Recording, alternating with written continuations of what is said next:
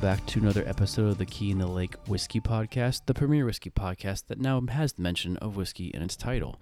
Yes, we've been going strong now for almost two months with the Key in the Lake Whiskey Podcast, formerly known as the Key in the Lake Podcast.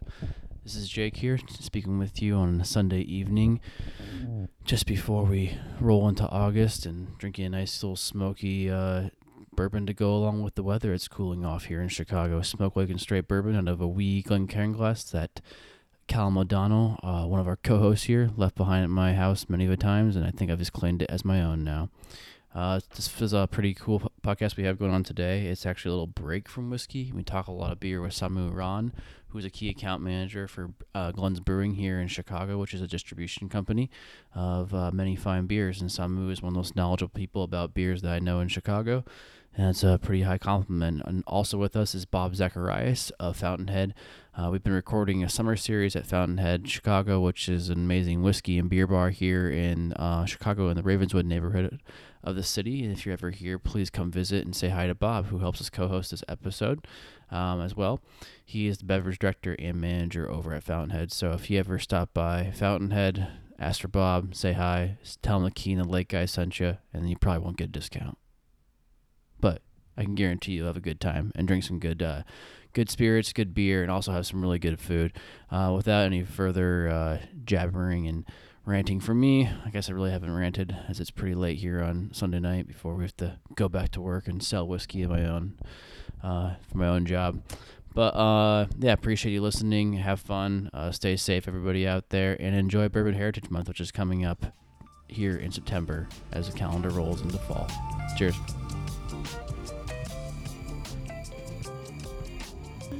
What's that? You can. Those are good. Because I, Those hung are out good. here last night. Oh, so- yeah. I hung out here On a last roll. night. Um, There's nobody to blame for I my was- tardiness but I was, myself. I was here last night, uh, and now I'm here. I had a, today. uh, Pills on Vienna draft. Uh, Dovetail Vienna Lager. Uh, Pub Cider. Omegang Solera. Hmm. Charlatan. Anchor Porter. Um, Rogue. Bat Squash. Goose Island Lost Which Palate, road do you have? Rogue uh, Bat Squash. Oh, New yeah, England sure. IPA. is the IPA, yeah. Yeah. That reminds me that Oral is there, the duel for us to, Oh. to taste at some point. Do you have any dead guy? Maybe I'll do that in the middle of the show. Sure.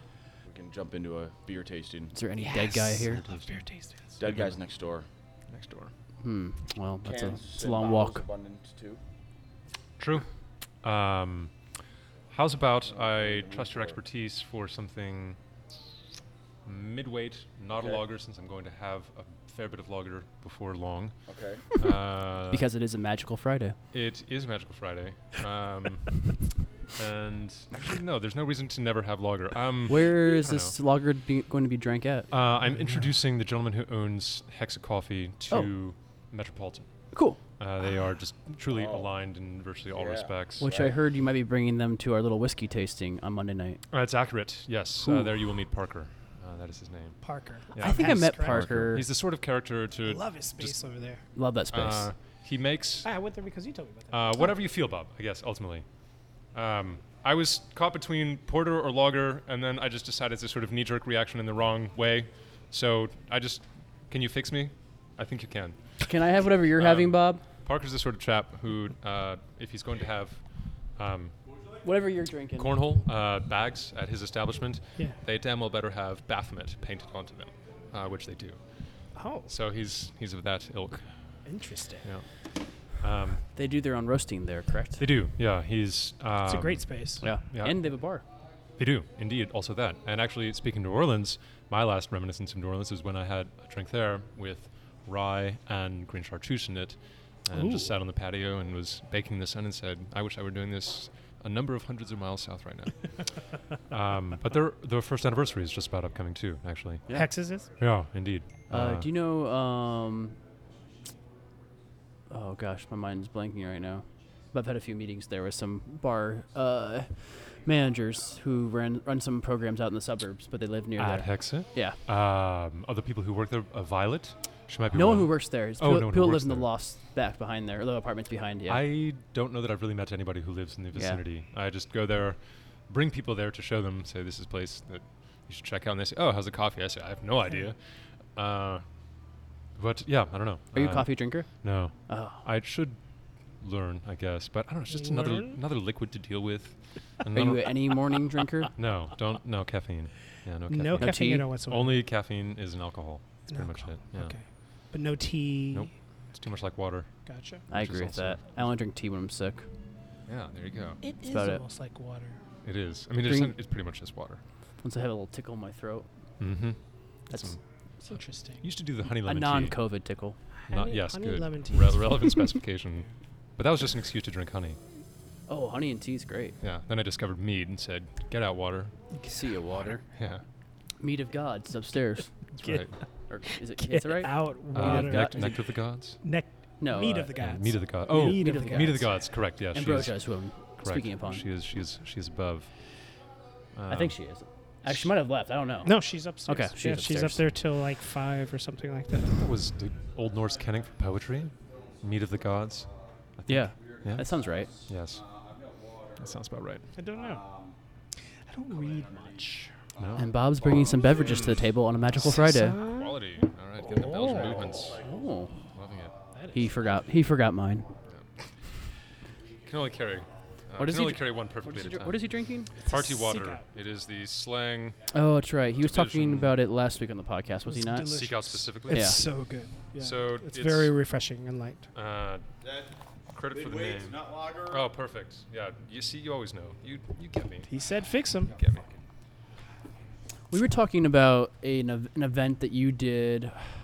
The brewery escapes me, but when you guys something to do with the fireplace. Güstingling. Yes. Elman. Yeah. Yeah. Elman. Yeah, that's right. I Um, don't remember if it was Elman or he, not. was, he was talking about Elman y- Wednesday or whatever the other day was, Mm. and I thought it might have been something that you were going to be sneaking in or around. He was. or- We're trying to get them on the podcast. Yes? Yeah. Okay. They wanna. They as they describe themselves as whiskey drinkers who own a brewery. That is not wrong. Okay. Uh, Okay. They also occasionally will have poker nights at the brewery with cigars and whiskey Did and you beer. say poker? I did say poker. Okay. I thought you said hooker. I Uh, thought you said hooker. You as know, well. so that wasn't the double entendre I was going for because we were talking about hot pokers with this event, there you go. but they're talking about Ah. card poker. Card Yeah. Uh, poker. Gotcha. Um, yes. Wilson has a dirty, dirty mind. I do. Once Yeah. again, Callum O'Donnell cannot be with us because he's having lots of sex. It's true. He is. Uh, yes, he's doing that right now. Uh, That's what happens when your girlfriend comes into town. yeah. Who lives far, far away? Very far. how long was he gone? Months, wasn't it, or something? Well, he was. He was gone for how long? He went to the DR for about f- three or four weeks to Mm-hmm. see her, Okay. and now she came here last night. I guess Ah, he done good. Uh-huh. So if they she only had a came out this separation way. of two weeks, maybe.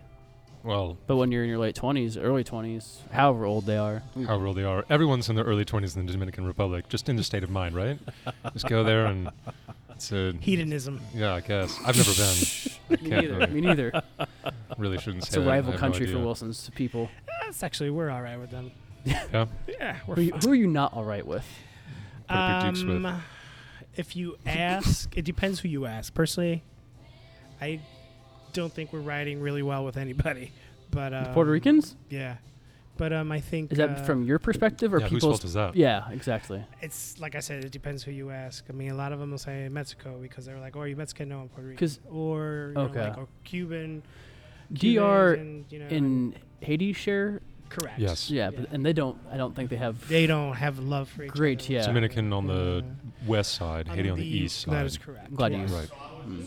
yeah because it's strange how that earthquake down there back what 10 years ago or so it didn't touch the dr really and it was mostly just haiti that got destroyed by it Yes. I think one of the biggest aspects of that, and I'm no great scientist here, but Hmm. that Haiti had been so thoroughly deforested, whereas Dominican Republic was not, and through the runoffs and the sort of erosion and other things that happened as a result of that deforestation, it just made made Haiti that much more Hmm. Thank you. vulnerable to everything else that took very place. true. Yeah, because I could even be with completely deforestation- wrong about that, but I think I hot sounded, mics Hot mic.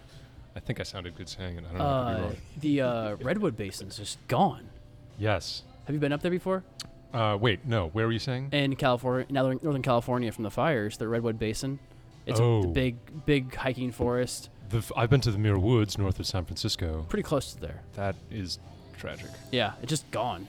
I've hiked three or four times up there before, and I was just reading an article, and I'm like, "What do you mean gone?"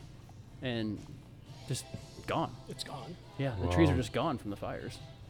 Crazy. Redwoods? Yeah. Sad.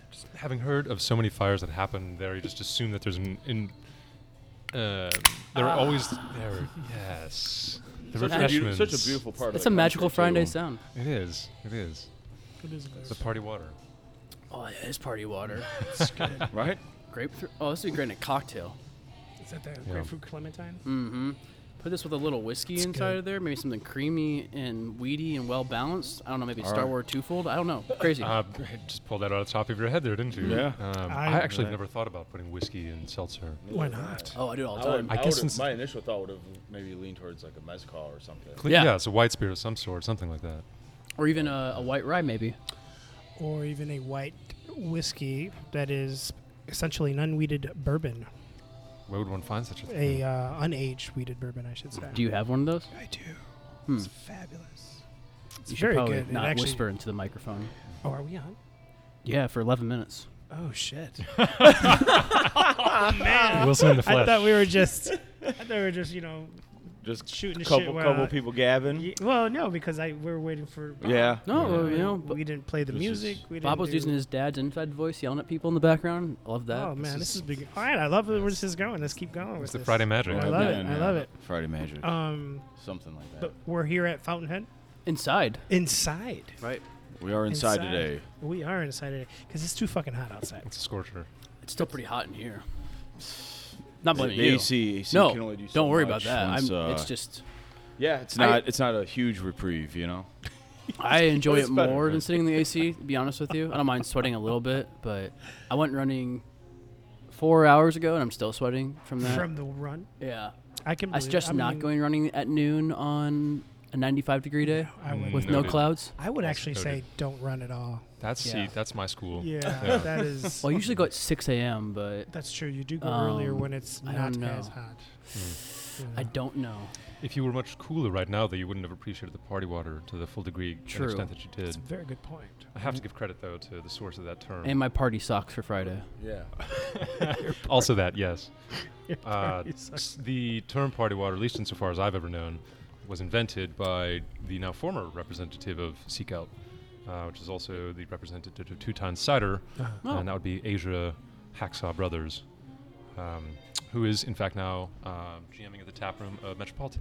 All those things. Wow. come She full was a circle. former Where uh, you're going just later today. There it is. yeah, worked Sounds with like his her over at destiny. the Bar in Bueno Oh, uh, as okay. well Yes. before she got her start with uh, with Guns and then and then Two Towns and Seacock. And then fancy this, she in fact also worked at Rockwell's with the gentlemen who own Ailman. Amen. This Ah. circle has just been squared. Yes. Nate and Jim are coming on soon. We're, we're, Allegedly. We're, we're, we're gonna Yeah. nail them down.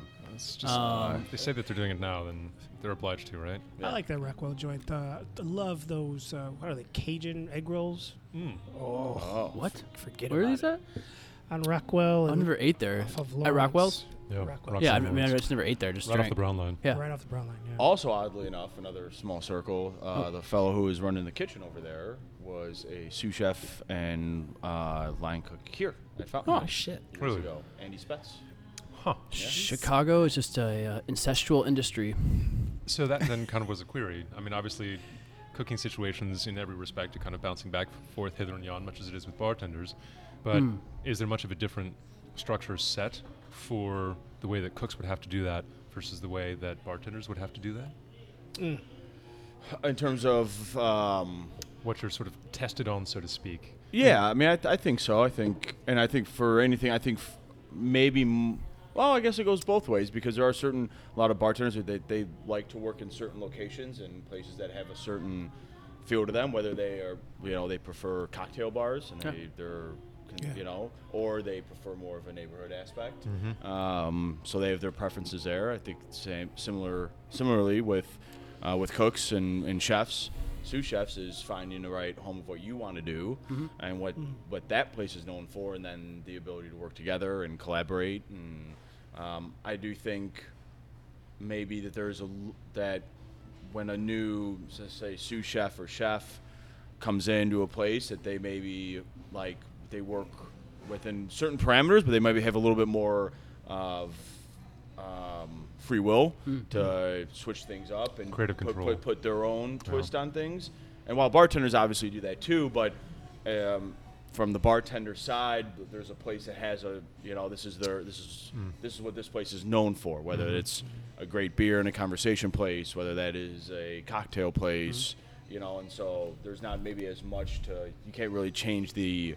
Uh, you can't really change that as much coming Right. in as a bartender. Right. Would be a, just a general would be a thought. How did it affect you guys when changing your menu after the bars were allowed to open after the shutdown? I think it was just um, looking at um, a, a direction, and while I think we always we've gone in different directions, and while we al- have always tried to encompass different things, it was kind of a we had the time to look at it and to be like, all right, you know, what is what is Fountainhead in terms of what are they known for for the beverage side, right? And then how can we pair that with the food? Um, and then having a an exact direction of saying what is Fountainhead's food about, right?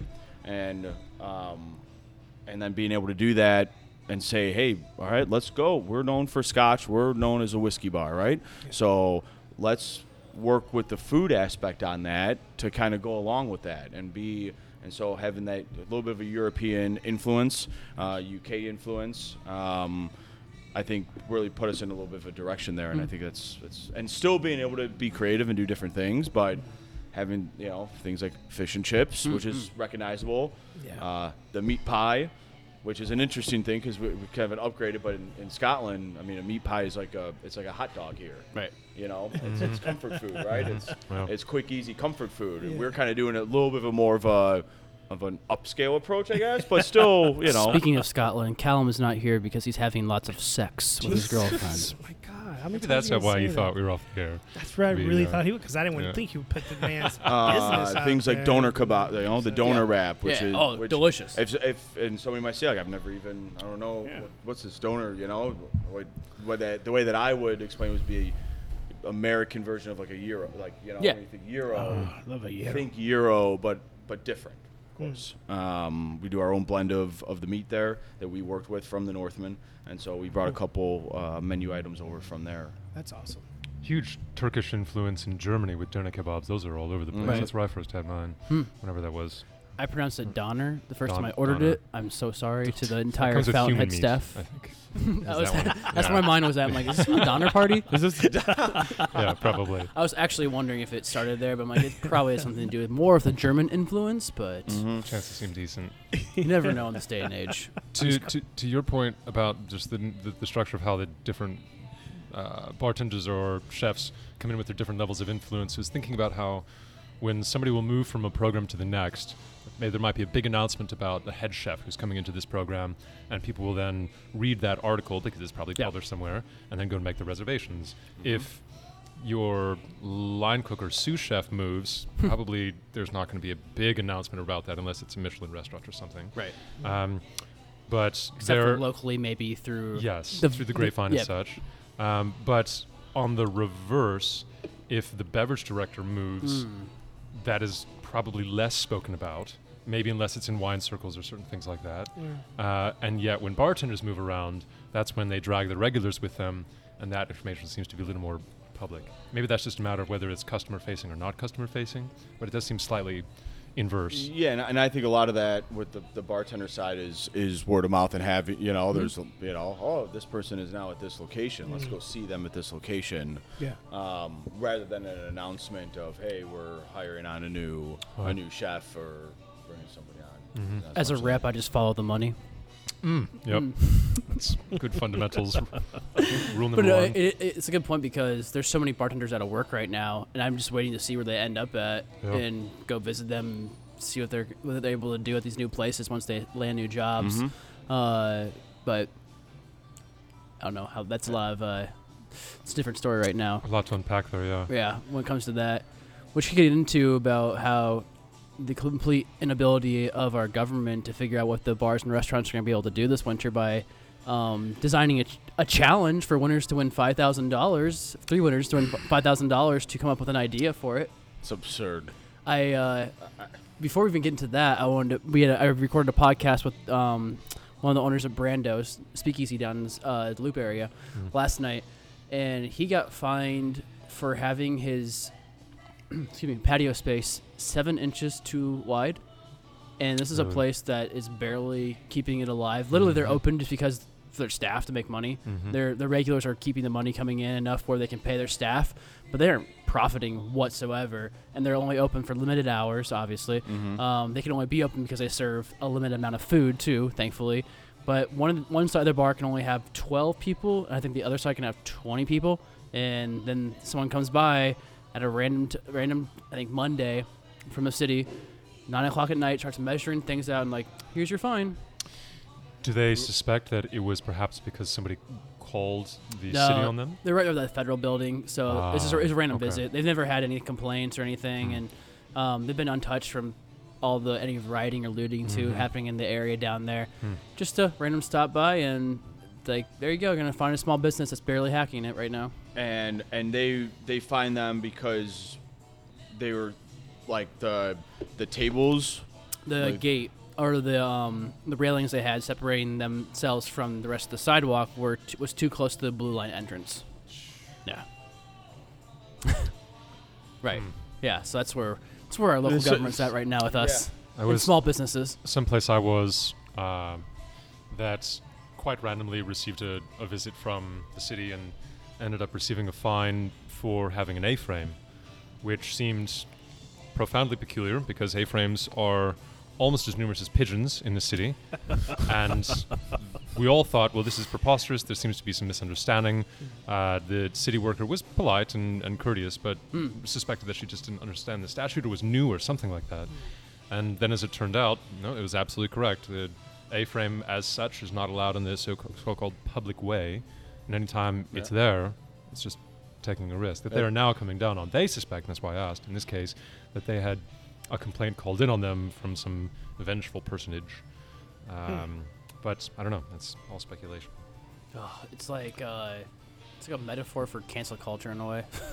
Mm, All the little yeah. thing, the little, smallest thing can get you in trouble, which makes no sense whatsoever when you're just working to survive, pretty much at Hmm. this point. It's, it's- I find it really, th- it's not funny, but in the sense where the city made such a push to get these licenses issued and Yeah.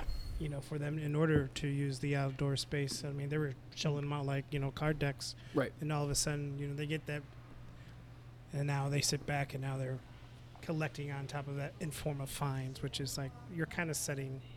It's a bad precedent. Yeah, it's um, just. I mean, it's small businesses trying to survive. not- it's Yeah. And then that's the unfair approach because And- these, are and the, these are the then- places that are having 80 to 100 people still in their bar and restaurant um, illegally after midnight and serving drinks. This is somebody who has a few inches extended, I will say that not I, out of their pants. I um, hmm.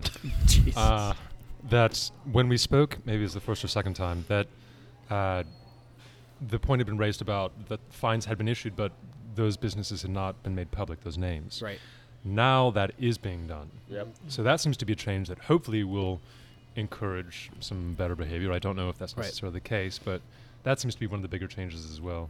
Well, I think for what, good or ill. getting back to this wonderful contest that you can enter in anybody out there uh, just go to uh, winter design challenge and um, you can figure it out right there all chicagoans there's three winners of $5000 and more that could help save millions but if you don't but if you don't do it properly we get a ten thousand dollar fine but if, but if, but if, If you but su- but if you this- submit but it if the- wrong- but if these designs Yes. are too close to each other, and this Correct. isn't to make light of, you of being cheating? able to do the right thing, but then you'll get a ten thousand dollar fine. Mm-hmm. So, eh, you know, which just dominated the last 15 minutes or so of our previous conversation last week about what we do as the colder months approach and i understand the city i, I, I guess at least they're n- for lack of for n- no pun intended forecasting ahead to what could happen um, with bars and restaurants which is great to see and that was my first uh, initial thought when I saw this contest posted online, like, okay, well, at least they're thinking forward about it and putting it in the hands of Chicagoans. And then five seconds later, I'm like, they have no fucking clue what they're doing and the lack of leadership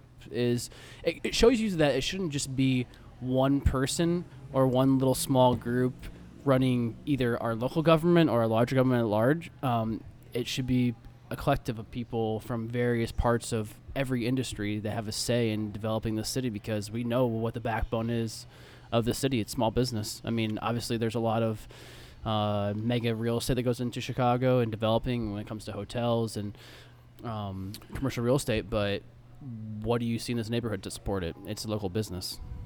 Yeah, it's uh, and yeah, it's it's a. I mean, we've talked about before. It's a it's a frightening thought. Uh, Right. To think about what's Well, what's your cha- what's your entry, Bob?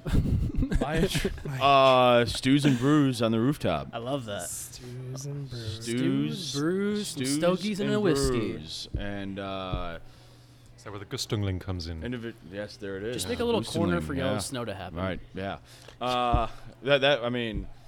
Forget the uh, piping Uh, upstairs. Right. Yes. Piping upstairs. That's that's the other issue with that is is And I'm sure it's more than just you. I mean, I would assume a lot of rooftops would love to do things outside, but when it comes to plumbing upstairs, you can't you can't risk it. I mean, you're you're looking at a, a you know you can't you can't risk pipes freezing like that.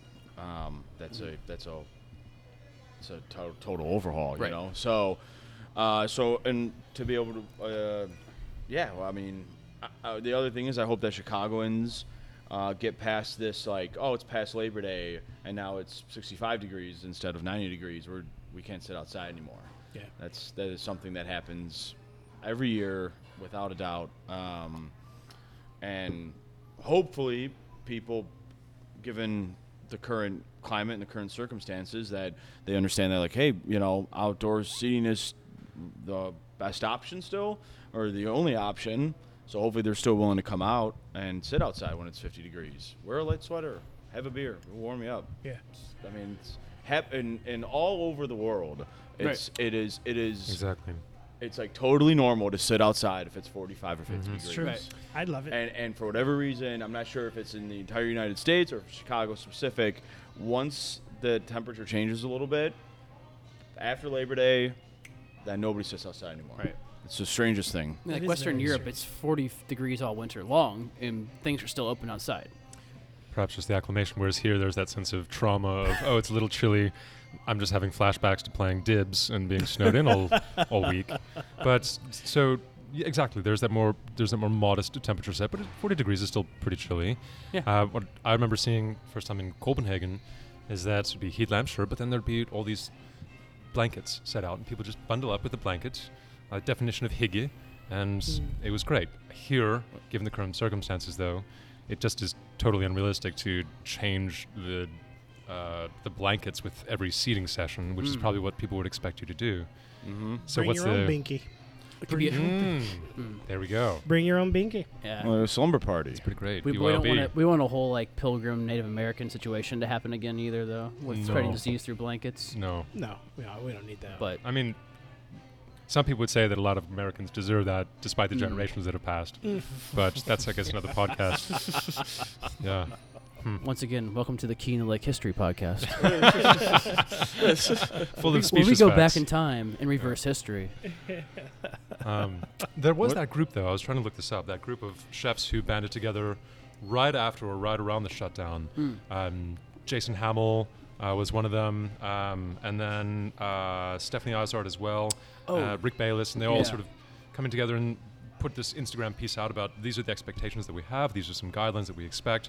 This is the leadership that we're looking for. It was separate from the Illinois Restaurant Association, correct? Yes, Yeah. correct. And that seemed to have some effect. Did you see much participation or communication amongst other owners? Uh, not a ton on that specific front, um, but certainly, I mean, there was, I mean, conversations between, you know, ownership of of, of our establishments with other places and how we're all going to try to try to get through this, and every, you know, and, and each each place has its own different circumstances and what they're Right. what they're able to do, what they're willing to do, what you know, uh, so there's a little bit of give and take there. Where I d- I never even thought about it till yesterday, ignorantly, uh, and naively, that there's no bar association for Chicago. There's a restaurant, there's Illinois Restaurant Association, but for Il- for Illinois, there's no bar association.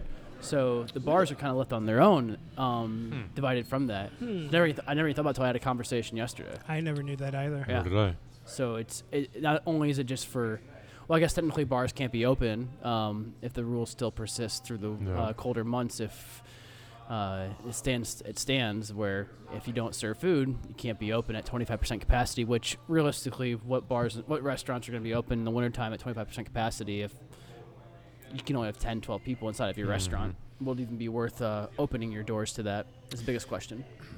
Um, like uh, what's going to happen to our friends over at Beguile, where they have this and Dovetail that have these amazing outdoor spaces because Right. they have the space for it right now to sit in those parking lots. But once we get to November seventh, tenth, you know, Well- shift in temperature, there are there are some breweries that have a pretty considerable amount of warehousing space. right? So people are going to Revolution, or even actually the upstairs area Or of Metropolitan. Beagle or d- Metropolitan. There you go. There's there's something to work with, but that also then puts the potential stress on those establishments to say, now we have people hanging around all of our barrel aging in a semi unsupervised capacity, and I don't know if you've been upstairs to Dovetail, but they have hundreds and hundreds of barrels that are there maturing, full of spontaneous style beer that Yeah. is uh, potentially just a, a catastrophic loss if someone were to just have one too many doppelbox and say, "Well, let, what does this pin do?"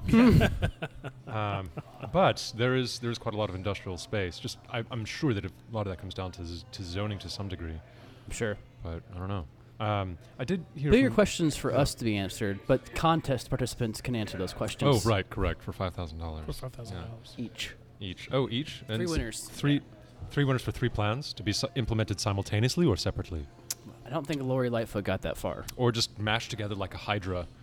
There we and go. then it just It's sort possible. of wanders off Cerberus. Then that's three hydras. Pick some seven. of this, pick some of that, sprinkle a little bit of that in there. Yeah. Here you go. hodgepodge. Are you going to enter submission, Wilson? I'm thinking about it. What are you What- thinking What about? have your thoughts been? yeah. I, I, uh, so Lindsay's part of the food industry, um, and one of the things that the food industry right now is currently planning are, and I shared, I, I believe I mentioned this last week on podcast, ghost kitchens. Oh yeah. Um, no, it was, uh, it was after. Yeah, but please Yeah. go ahead. And, so uh, it's it's basically essentially uh, for the food industry. Um, let's take you know Fountainhead. Fountainhead is open from call it noon to seven, and their concept is what Bob had mentioned earlier. From then they're done serving that concept. Then from eight, call it eight to ten or eight to midnight for sake of conversation. A second conf- a, s- a s- a a, sec- a second concept is then offered, and that's a completely different menu, call, but using the things that they've already having on hand, not having necessarily to purchase more additional things. So the uh, kebabs that you, the kebab wraps that you have will now turn into Greek bowls. I don't know something that's different, off the wall, quick Mm-hmm. so and is easy. It, is it the same kitchen kitchen staff doing this? It could be a it's a it could be the same kitchen staff or a whole new kitchen staff comes in or you know and s- pays rent on that side or you know s- or shares in the profits or the percentages of that nation. Um, I don't know the tr- the, the true ins and, and inner workings of, of that concept, but the ghost the ghost kitchen thing is is going to come to fruition and it's not already happening um, already where some of these uh, great restaurants that we all would frequent before and, and take out of town visitors and recommend turned into f- little markets. 'Kay. Same idea. Right. You're this for now, but now you're gonna you're gonna reconcept. You're gonna become this for the time being. Um, but ghost bars would work the same way.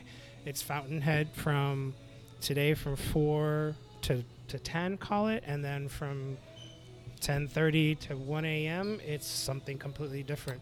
You know, it could it's a brew house, so strictly beers, nothing else. Cocktails, no cocktails, just strictly brews. Um, I, I mean, the, the concept could be different for every space or for every group that wants to do that. Maybe it's based on my job, but I see it more from the alcohol side benefiting um, the bar.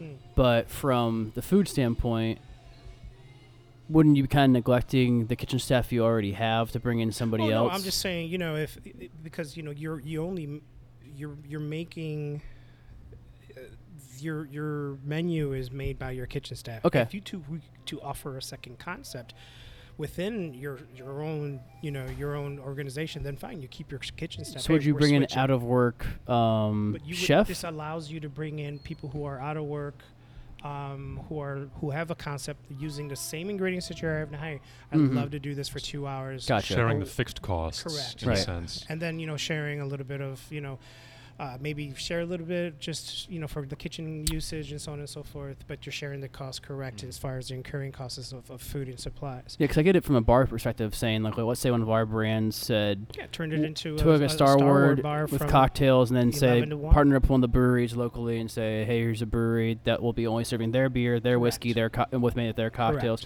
Maybe do a little beer cocktail combination. Sure. Oh my yeah. goodness. I mean, we have experience in that. I mean, it's just, I mean, that's, it's just allows for other individuals who are not as, you know, uh, uh, are, I'm thinking in Spanish right now. They're, they're Hmm. not in, they're not working. Say it in Spanish. They're just not working. So this allows them f- to get back into the swing of things, maybe keep their hope up, and you know, maybe hey, who's maybe even get a job out of it? Who's to say? Yeah. You know, because, uh, but again, it's just a matter of really putting the a concept together that would work for everyone and be fair to everybody. So I guess in that sense, it's it could. Is it time, Bob? it's time, Bob. it's time. It's time. What's what is it, what's what is the time I for? think Four opening o'clock. the oh, rooftop, opening. Come on down, everybody. going up. Go on. Yes, there it is. Yeah, correct. Moving on up. Um, I think it's a really Wanna interesting Wait the six minutes. All right. concept for chefs to get maybe a position potentially down the line. Yeah, yeah. yeah. or bring in vendors who are outside of work, but Correct. I guess it doesn't resolve the outdoor situation. No, it doesn't. ob it doesn't. Unfortunately, I mean, I know it's not what we're necessarily talking about, but no, I mean, I'm just saying that. But uh, let's take that a step further. Then let's talk about the spaces that these people that people are going to be afraid of sitting in when it dips below 60 be- degrees. Fuck, I'll come in and I'll rent your patio space from you. that's and- what I was and I'll thinking. throw in- right? I mean, you know I- what I'm saying? yeah, Hey, you don't want to do anything on your roof. You Yeah. still have insurance to cover it. You still have equipment up there. right. I'll incur the the cost. I'll bring my own bottles. I'll bring my own yeah. bottles, or you bring it in. and You get paid. Well, It's like we were those saying direct too, costs, you know? speaking earlier this week, is instead of doing samples where we're pouring it, is give them you know two ounce sample bottles of three to four SKUs, and they can take it home Yeah, with them. I at and the end of was the night. people- just hearing, hearing yeah. about this. Yeah, the return of sampling through dr- so-called dry samples. Right. Dry samples, But then the, correct. the cost that's incurred in the packaging is It's often so not extreme. terrible. It's not terrible. We No, were talking about okay. that earlier. about thirty dollars for about twenty pours. Yeah. Huh. So it's not it's not terrible. I Okay. mean, or no, sixty pours. Sixty pours. Yeah. So uh, Okay. yeah. So I mean, $30 for these- 60 something- pours. But you're also dealing with a product that it, in itself is relatively high price per ounce or price per unit. That's right. right, right. Whereas if it were just some random food stuff, try my new Trisket sort of thing. uh, that would make it harder. But I can see how, I mean, it's Mm. it's already worked for the alcohol industry. There are all those little little bottles behind the bar Right. Yeah. or at the, the counter, I suppose. Which yeah. in Chicago, there's a weird law: you can't sell individual fifty milliliter bottles by themselves. You have to sell in sets of four. You have to sell them in four. Really? Yeah. I mean, not everybody adheres to that law, but It seems like it slightly defeats the purpose, doesn't Right. it? It does. It does. Can but- you buy a bottle 750 something uh, or handle something and then one? Or no, you just have No. to purchase four. the, and- f- the fifty millilter? You now there's have a to lot of purchase places that, like I said, don't Oh, adhere right, to it. yeah. But uh, yes, that is the law. Huh. Very strange. And you can't mix and match. And it- it's supposed to be all no, you four can the do same. that. Oh, okay. Yes. You can Yeah, mix and match yeah. the, the fifty mls. A mini yeah. flight. Mini flight. Yeah. for so sure. anything, I think, I believe the law is anything less than 200 milliliters. You have to s- of a, of spirit. You have to buy in Oh, Strange. packs of four. Yeah. Uh, where else is that done? Other places that you cover or no?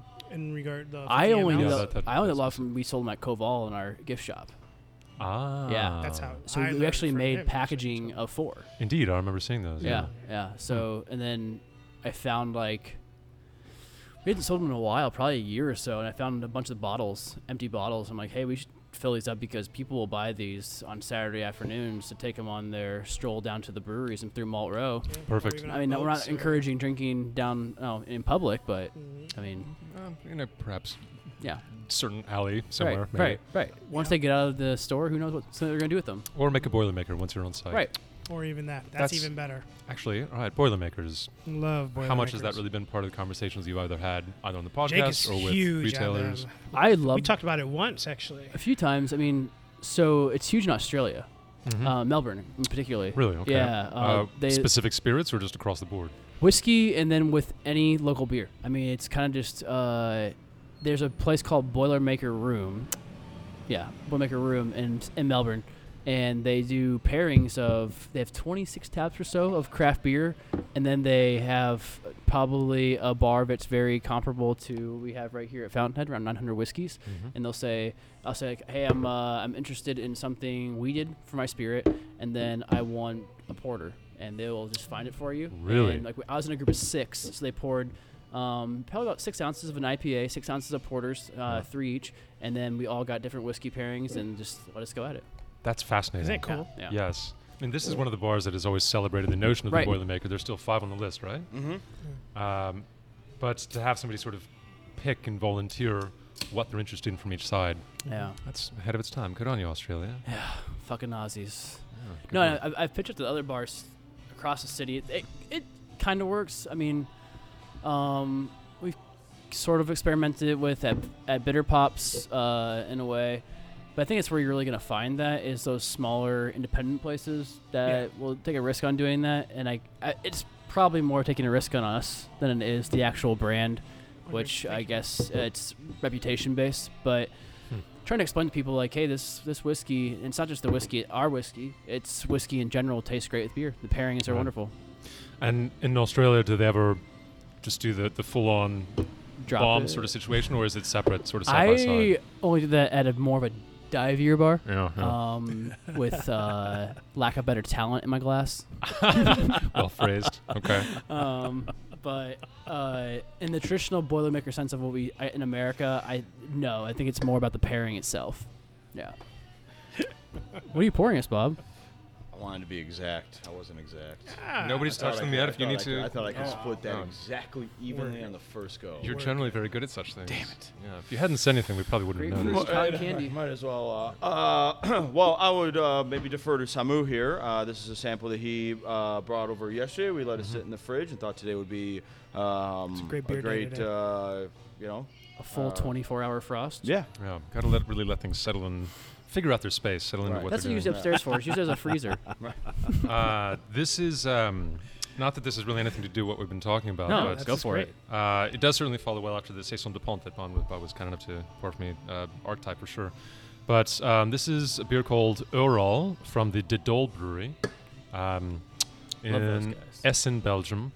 Uh, they are celebrating their 40th anniversary this year, actually, Wow. uh, which pretty much puts them into Sierra Nevada territory. Just Yeah. think about that, relatively speaking, in terms of what the re- brewery revolutions have been like in each of these countries. Certainly, Belgium is not as far along in the proliferation of contemporary, really new school breweries. But uh, if there were a godfather of that modern era, uh, many would argue that it would Modern be Belgian. exactly yes, not just a Trappist brewery or Right. Mm-hmm. a large-scale InBev, something like that. Many would argue that um, that De Dol is is the one, and this beer is a bit of a throwback. Hmm. Um, it hadn't been brewed for, I think, at least 15 years. I could be wrong, uh, but quite some time. And uh, some elements of their anniversary are bringing back some old recipes. And uh, this is the first time, certainly, it's ever been in a can. Uh, but that's as much a credit to And- their importer. This is Or- part of the Be United. Exactly. Tank, Yes. container Um, project. the United is the importing group, and I would actually love to talk about this with Spirits as well. If there's anybody in Spirits who's doing anything quite like this, it would be fascinating to, to learn about. But um, historically, beer importers would just go to a, a source and then get the product and then bring it back over here and let it sit in a warehouse and ship it over under what, whatever temperature situations.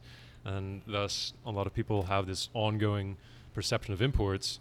Um, that they're dusty or old or oxidized or light struck or whatever it is uh, infected, and in some situations that was very much the case.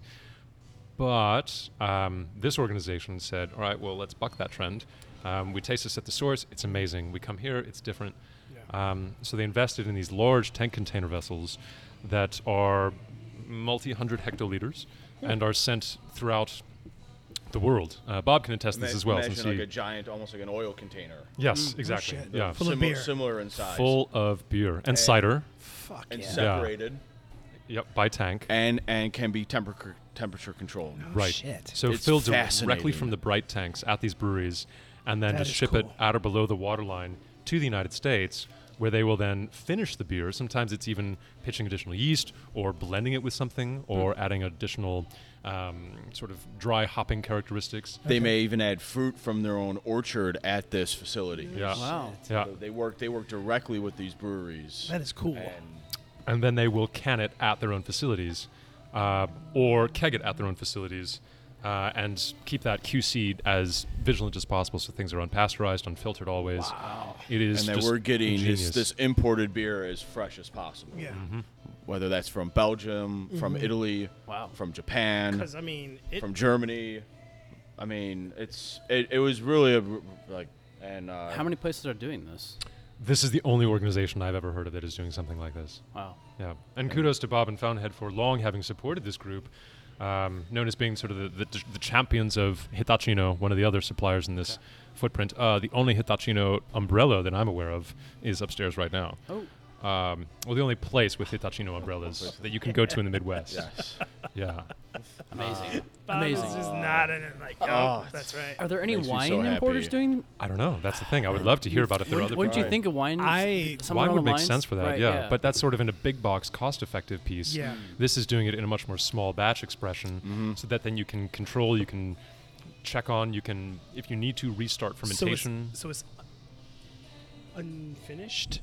it sometimes is, yes. Sometimes it's just brought over when it's unpasteurized and finished. It just needs to be.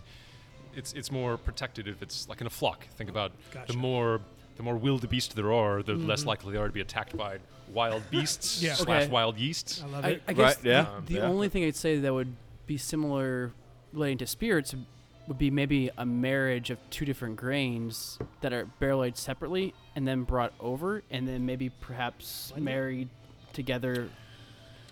Uh, I well, the- see well, how you well, so- mean, sort So, of like and, and so sometimes in vatting spirits there might be, or, Right, yeah, yeah, yeah. or, or 100%, were yeah, vatting. um, a distillery or a company might source source juice, source source something in, and then maybe they do they finish it in their own barrels, or they may do a Right. different. But that but that's a little bit different. That is whereas different. whereas because Essentially- this this company be united, they are they want.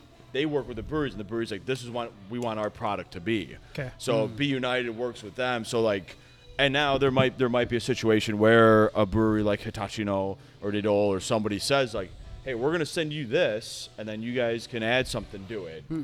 But it's not necessarily a free will where Be United can just change Correct. the beer. You know, they Right. still have to work Understood. with the Gotcha. guidelines of what, the, what the Gotcha. brewery wants the beer to be. Gotcha. It's not like you're Okay. buying neutral grain and putting your own brand exclusively on Right. that. Or you're Yeah. or you're buying uh even an aged an aged whiskey from MGP or something, and then Mm-hmm. you're finishing in, in your own port cast. Precisely. It's a Or little just- bit And then rebranding different it. Where Yeah. I the- prefer sherry.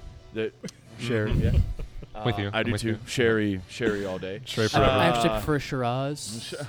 So, so this is in Hard this Z. in this specific instance, the the importer is working with the brewery, and they may collaborate, and they the brewery might send something over and said, yes, now you guys can add your own raspberries that you grow on your farm, or you can add your Okay. own coffee that you roast at the facility too. I mean, this is a really fascinating, but it's not a the importer can just do whatever they want to it. We're not buying it wholesale. That's exactly right. Right. Okay. Uh, there are certain circumstances where they have been a little sly on certain things. So maybe, for instance, uh, DuPont, they bring in cider as well. I remember hearing a story about DuPont saying, and still actually have this on their ca- cases, that our ciders will age for this period of time. They can only keep for maybe two years. And United said, mm, Are you sure?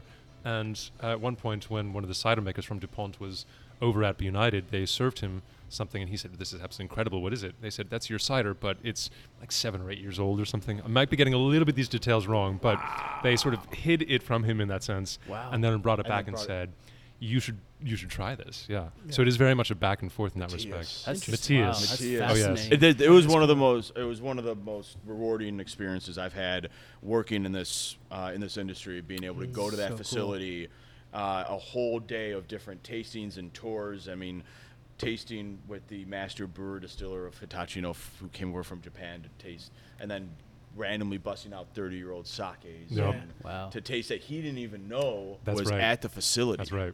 That's again all of a another sudden, back like, pocket play. This is, a, th- and it was a, and he saw it. Yeah. And he said, I, if I'm, and I, uh, correct me if I'm, if I'm wrong here, but I, am almost certain. I remember he said, this is the first sake I ever made in like, Yes. 1982. yes. Yeah. And we're tasting it now, and he didn't even know it was there. You could see the general surprise on his face he was almost overcome. when when the sure. representative David Frost from Be United, um, who still I credit as the the person who showed me who changed my beer world Hmm. when I was 21. Clayetta.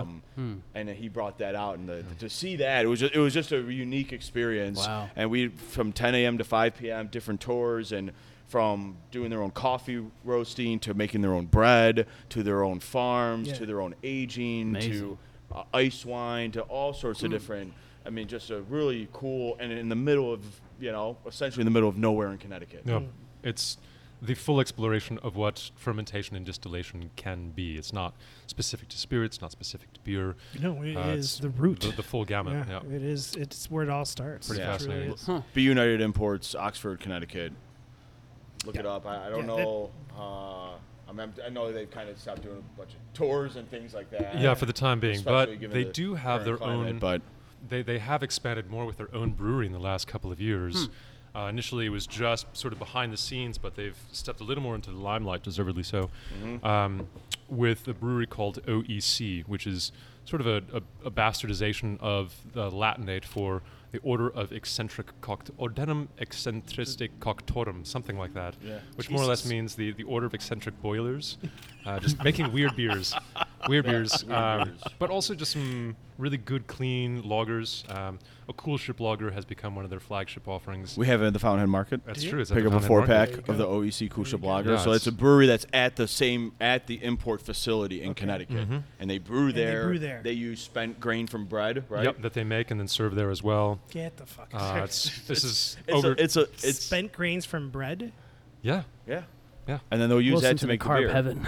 Uh, this, It's- this- yeah. it's, Right. it's a like a se- full self-sustaining facility It's- brewery. There's virtually no level of eco impact because they're built into the hill, so it's Oh, all just wow. naturally cooled. Like top to bottom, it's oh, across. Yeah, it's That's stupefyingly amazing. great. But for those people, we were talking about Dovetail earlier, Yeah. who like the notion of cool shipping loggers, and uh, we haven't really gotten into the beer technology of what that necessarily means, but just an esoteric, at this point, old school way of producing loggers that is much more risky in one sense. And yeah, they do that uh, across the board there as Hi- well. Higher risk of infection. Yeah. Hmm.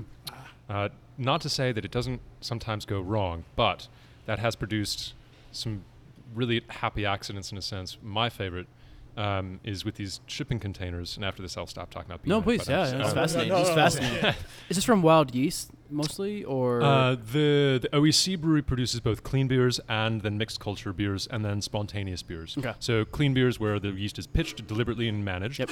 Mixed culture where you'd have a clean fermentation or clean pitch and then you allow acidification to occur um, naturally through either uh, inoculation in the air or those yeast and bacteria that are living within the vessel itself or entirely spontaneous where you leave it open Right. in said cool ship for a long enough period of time where the yeast yeast just say all right let's go to town which is a very popular for And then in- homebrewing, in, Bel- right? in Belgium. Uh, more recently, Right, the yeah, yeah, wilds. that's what I'm s- yes, yeah, people yeah. trying to sort of figure out how to do, how to, how to cultivate a unique sense of terroir, almost. yeah, I, mean, I s- I know about like Brooklyn people doing this, which is scary in a Sure. way, but yes. uh, but Uh, dovetail again. They're another one Yeah. who's doing that. Um, is was I think Afterthought has done some keeping together.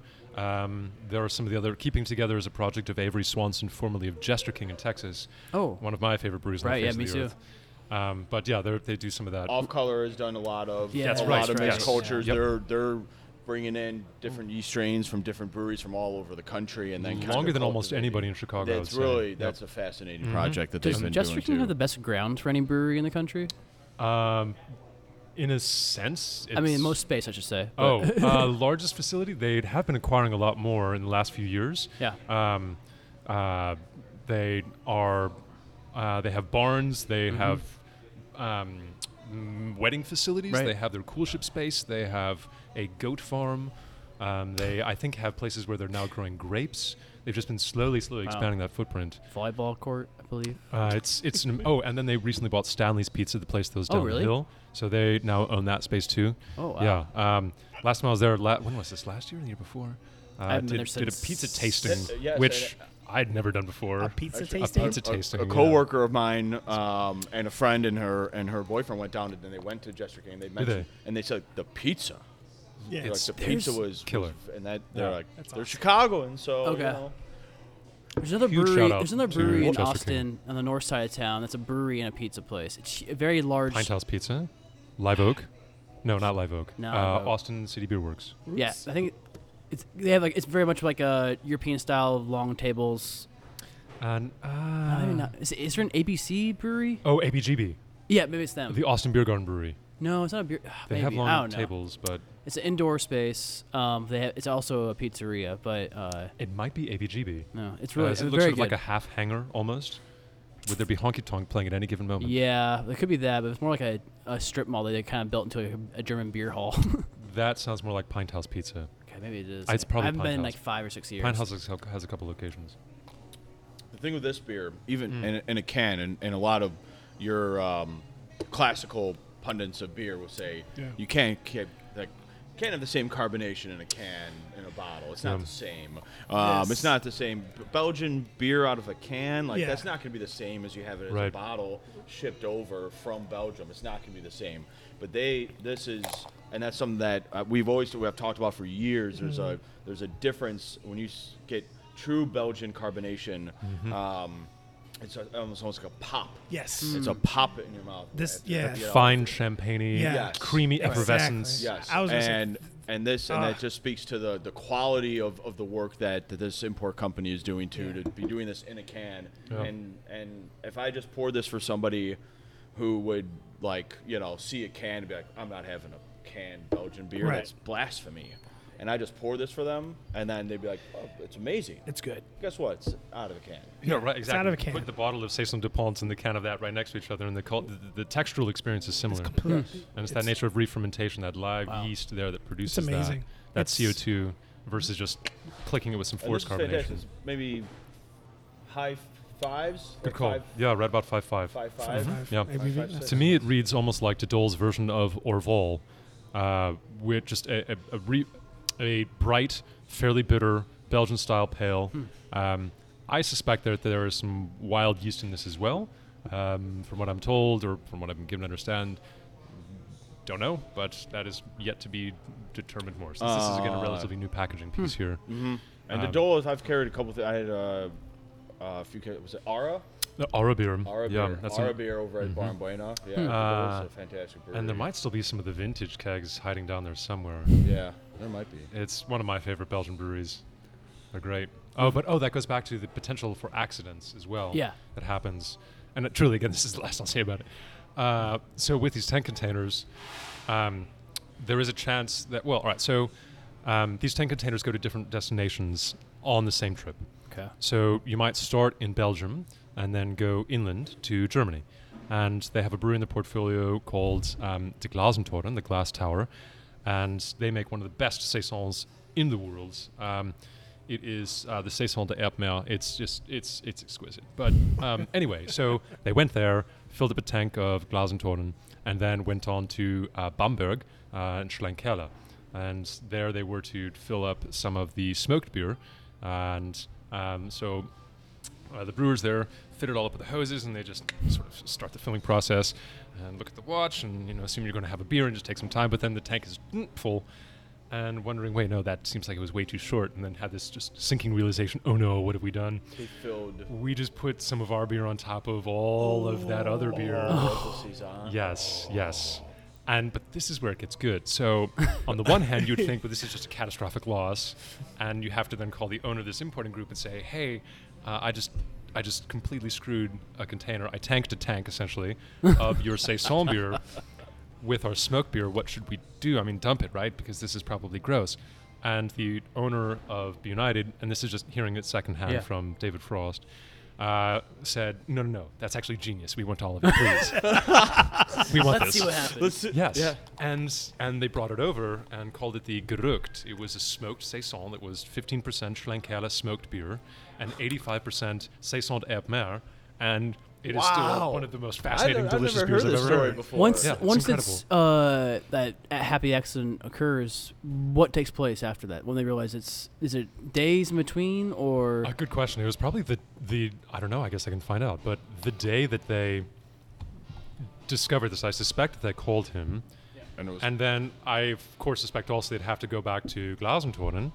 Um, but that owner is a wild child himself, so I imagine he may have been one of two ways. He might have been so hypervigilant that he was just completely unwilling to countenance anything until he was persuaded by Matthias, who's very persuasive, or he said, "Great, we have no rules because." it's Belgium and we can do whatever we want to beer, right? and Yeah. said this sounds great.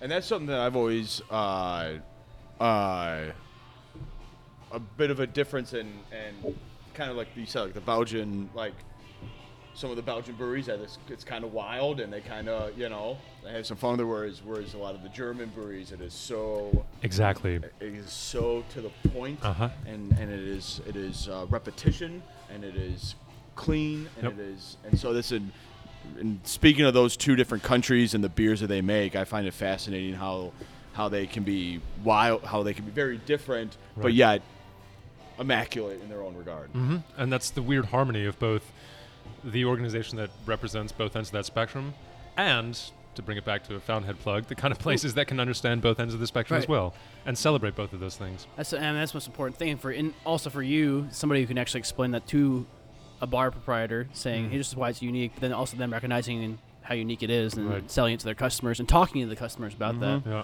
I couldn't. I'm trying to think the whole time we've been talking how that could relate to, to whiskey or spirits. I've been and I'm- wondering about that I- too. the closest Wine, thing, Uh, sure, pet knot, and all sorts of things like that. True. Minimal intervention, but whiskey seems so deliberate. I mean, the fir- the closest thing I can get to it was that Revolution. No, well, it first started with Goose Island. Um, messed up a batch of Matilda. Mm-hmm. this is six years ago, and sent it over to us at Cobalt when I was there at the time. We redistilled it, Okay. and then but we put it just in a vat, a stainless steel vat, for two years plus, Huh. instead of actually barrel aging any of it. Not intentionally, that, but it was just through the whole Anheuser Busch stage was kind of beginning stages then. So Sure, yeah. legally, we could not release it saying Goose Island. And, Ah. and so it just took for years for basically the legal department to figure out what we could put on the label. What did that eh, end up being? Um, it was our uh, what do they call it? Vat tilde? That would have been pretty good. No, we couldn't. We could use their uh, font. We couldn't. I can't- I Mm. can't remember. Beer brand. We just call it beer brand. Did it? Okay. Did it? Did maintain? Did it maintain any of the characteristics? of Yeah, it, tilde? it was Yeah. great. I mean, it was Uh, it was like it was awesome for uh, Manhattan's. It was a white. It was a white spirit. Oh 'cause yeah. It just sta- sat in a stainless steel vat, but it still can change um, a lot of its flavors and hit the palate a lot differently than it did when we had it for two years after redistilled and Sure. then put in the vat. And I wish we would just put like, at least one of it, one one barrel full. But Fantastic. it's great. Uh, It's great. That- that is a great. No, and that beer, that's one of the best noses on a beer I've ever had. So, Cheers. it's In a Right, can. enjoy. Just in a can. Yeah. in a Ah. can. But I, I, for spirit side, I can't think of anything I would love to relatable. hear- well, this is another reason we also need to get Ari on the podcast, Right. So he can talk about the beer and distillation piece. They Yeah. um, will occasionally do that. They've there's one they've already released that was the sour pils. Mm. They had a pilsner batch that went sour and distilled that, and it's it's legitimately excellent. It's so fascinating. At our and- distillery back in Australia, we made a beer, uh, ginger beer, at 20% alcohol, Aha. and Ah. then and barrel aged it. Then sent the barrels to a brewery to barrel age one of their beers inside of this ginger beer cask. Sent it back to us, and then we put whiskey inside of it. And now we released. We do that now. Ha- started as a happy accident, like most things do in this industry, as you Sure, just yeah, explained. yeah. and now we have a, a yearly ginger beer release based ginger on beer or the ginger spirit? ginger beer cask. Ginger beer cask. So the, now this local brewery makes a ginger beer, barrel age it with one of our barrels, Right. extra red wine casks, and then send it back to us, and then we finish off one of our single malts inside of there. That sounds fascinating. It's great. So, do they still also then release the beer proper at Right. 20% yes. ABV? Oh ginger no no no beer? no no! This was done because our owner was tired of buying ginger beer at the bar for our distillery, and he's like, "Guys, make me it." Well, we have a bunch of like renegade brewers as our distilling staff, Yeah. and so they made this high percentage uh, um, ginger beer, and it came out as that. And they're like, well, you like can't sell this, Yeah. but maybe we can work with one of the local breweries up the street. And so they kind of did that, and they uh, made a beer, ginger beer, or I can't remember if it was a ginger beer or a beer first of all, and then they put it, but they aged it inside of that cask, Right. sent it back to us. Now it started this whole uh, annual release uh, program for us. What's that spirit called? It's called Ginger Beer Cask. Fancy that. Yeah, Yeah, okay. There we released go. once a year, about four thousand uh, bottles or so. And what's the brewery that is worked with? Uh, You can patch that in later. yeah. I know it. It's something to do. Actually, Kevin knows them. Kevin Uh, Carey? Yeah. Hmm. Uh, there is a relationship somehow with them. I can't think of the name though. Just s- sneaky friends everywhere. Yeah, we were gonna go to Australia together and do like a whole whiskey beer thing, but they, have, Yeah. they have a giant beer fest there. I'm escaping my name, the name of Oh, it. that's what. Yes, he's been to that. I think at least twice. he was. Right? tr- Could be wrong. I was there. I literally landed the day after it happened. Huh. Do you know Luke Robertson? He's a writer over in Melbourne, but he Yeah. writes for Good Beer Hunting a lot. Name is very. That's, I'm sure that's where I've seen his byline. Yeah, so we were trying to meet, and he's like, "I honestly drank so much beer that I don't want to drink this entire week." that was there, so but because I was still doing some work for Good Beer Hunting at the time when I went Mhm. over there, but um, didn't meet up though because he had drank too much. He's like, "Hey, you ready to go out?" And I'm like, "I'm actually leaving tomorrow now." but um, no, it, it, I f- God, the name of the brewery just escapes me, but it's somewhere in my head. I'll figure it out yeah, I'd be interested. post production. That's right. No, I was, but the whole time you're talking about it, I'm just trying to think how could this relate to spirits? Because it seems like a an easy idea. I mean, Sure. first I'm thinking like, okay, well, when it relates to us, a key in the leg, it's like, okay, how about Wilson's company makes a really awesome rye, sends it to Scotland, they age it at Aberlour, send it over to Australia, finish it inside of one of our red wine casks, then send it back over to America to be sold. Sure. Yeah, It's awesome. They're Not not- cheap. No. we we kind of did That's that. but there are enough buzzwords there that I'm sure there'd be any number of whiskey nerds who'd say, Yeah. "Oh, this transcontinental function." Right. That's a Yeah. 120 bottles, whatever it may be. Maybe it starts with just focusing on spontaneous washes. We we And- kind of did that w- last year. Us Westward and New York Distilling Co. Um, so Westward brought over their new make to New York Distilling Co. And they redistilled it inside of their still in Brooklyn, and then they put it in one of our Exapar Para uh, Solera casks. It's a 30 gallon cask, and it's still aging in New York right now. Uh, Wow. yeah. I don't know what's going to happen to that barrel, but my autograph is on there along with about 120 other people, so it's worth Yours is something. the one that counts, right? Yeah. Um, Huh. I have, but it, it, it was a really we called it partners in whiskey, obviously. Sure. And we had this big media event to kind of launch us and um, just the spirits in general in New York, um, especially Westward too. North Distilling Co. obviously is known already in there, but it was uh, a really interesting collaboration between three master distillers. Yeah, that's um, fun. And then taking a cask from Australia that had red wine. I believe one of the staves in the cask was 30 years old as well. So Wow. yeah, we, we would build those staves, uh, those casts a lot out of older staves for um, from a pair of casts all throughout south coast of Australia, and then we put one of our single malts in there. hmm That's great. Yeah, I don't know. I mean, it's uh, it's it, I love this the idea of possibilities, and that's Sure. why the Winter Design Challenge will work in Chicago. That's that's the thing. Yes. That's yes. a good. Bring that's these a good ideas bring together. back. Uh, yeah. Oh my. yeah.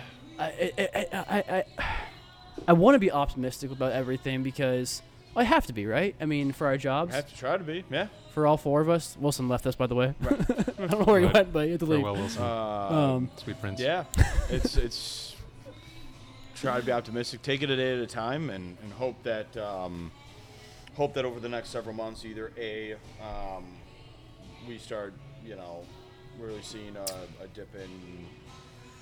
Uh, see numbers going in the positive in a positive direction, Which we already um, are as which a we city, are, yeah, and a state. Um, we are, um, but yeah, it's it's there's not a lot of words to say, which is I was guess why our government's reaching out to the public for ideas right. because the solution is in the air right now. It's for us to pull it in and somehow uh, figure out what to do, I guess. Which I, I do appreciate that aspect of the of the community and the people have some say in it, but really, what is what ultimately what will happen? I mean, someone could have the best idea in the world, but is it feasible to cut through all the bureaucracy of our local government and, to do it? and and uh, come up with a with this great design of um, of a way to keep people heated but outdoors Yeah. in their own confined space. Which is more money for bars and restaurants. Without recirculating too much. so of the then, same so used then the out. bars and restaurants will spend twenty thousand dollars on Right. on purchasing though that equipment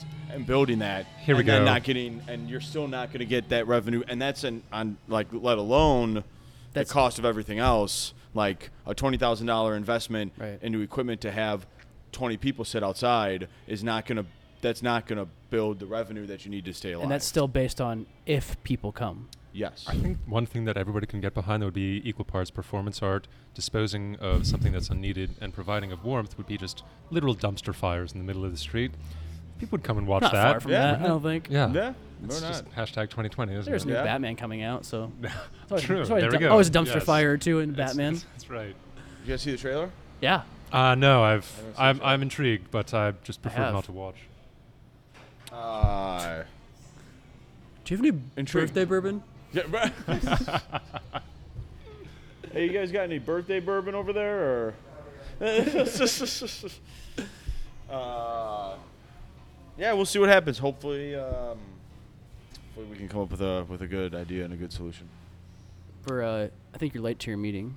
There's a decent chance, but Yeah. our conversation's been so edifying. I, I spend very educating Yeah. when it comes to this whole uh, shipment of everything from Oh. across the world to being. Re- It's- I, I don't it's know if the word is. I amazing. guess not repurposed, but Mm, reapplied? Yeah. Re- um, I, I don't know. It's a good question. Yeah. We can think about that for next time. But also, Very too, it good. also speaks to the initial point that, or not, I don't know if it was initial point, but prior point about the harmony between Boilermakers, right? Mhm. And that these different worlds come together in unintended ways. Mhm. And that sometimes it's the creator or the bartender who decides this is the pairing that I want. Mm-hmm. And sometimes it's the consumer says this is what I'm used to, this is what I like, and this is the sort of marriage that I want to see. So I think there's still so much ground left to cover, cover there. Um, in an, all of those aspects and from all those angles. And Right. We'd love to delve more into that and learn more about it from your side too.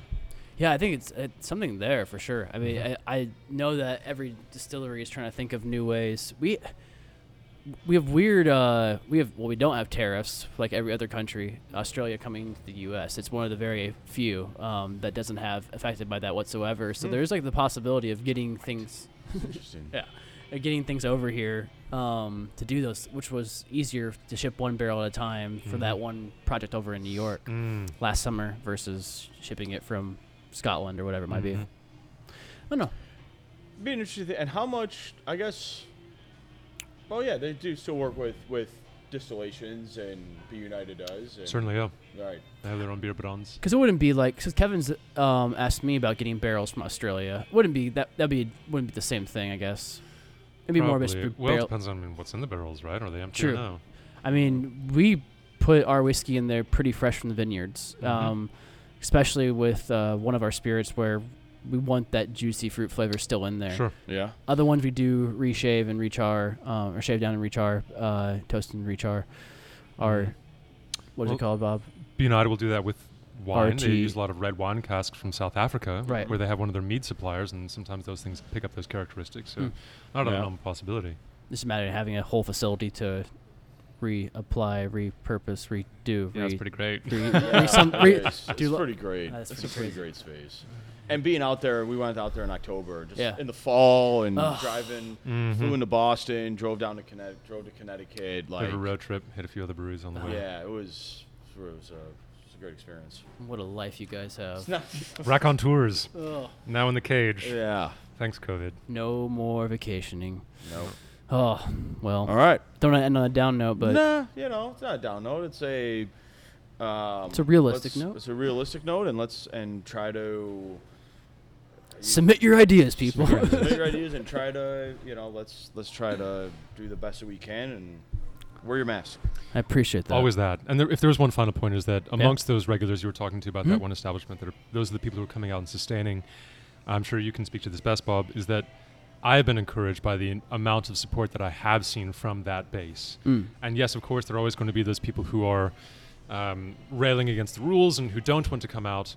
But ultimately, if that many people were so worried, they would just retract in all respects. But there are those people who are coming here still on a frequent basis to go to the rooftop, or Mm-hmm. they're going to the Fountainhead Market and saying, "Hey, I want all these bottles of Panonica. I want all these bottles Right. of uh, whatever might happen to be." Yeah. And they're also helping in what ways they feel comfortable doing. Absolutely, yeah. And, and it's been and even since the new Illinois law was passed, just what Tuesday, I believe, um, of uh, customers wearing having to wear a mask or face covering in Yeah. interactions with any staff, Right. And to see the response, actually ninety percent. It's actually been it's it's been pretty great. A, they're um, um, their effort and, and wanting to, to you know protect their Right. the staff they're talking to, but also just like it was a table uh, on Wednesday. i every time I'd about to approach the table with a beer, one of the people at the table would like, yell like "mask on," and they all like hurry and you know scurry around to put their masks on, and it's and it's and it's it's funny, and it's and I'm like guys, I appreciate it. I'm not.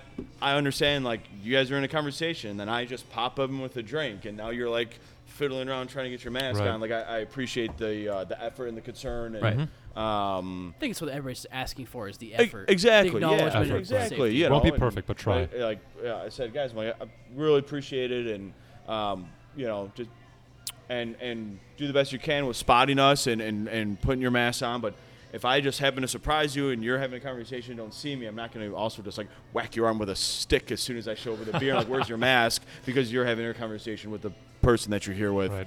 Um, in the middle but- of a sip of something. Exactly, but it's Yeah. been uh, it's been actually a very positive uh, reaction to that um, in the few days since uh, that I've seen with, Good. with customers and, and guests, and that's that's it's Love been hearing good. that. Yeah, Keep That's up the awesome. good work. so we will end on a positive note. Right. That's right.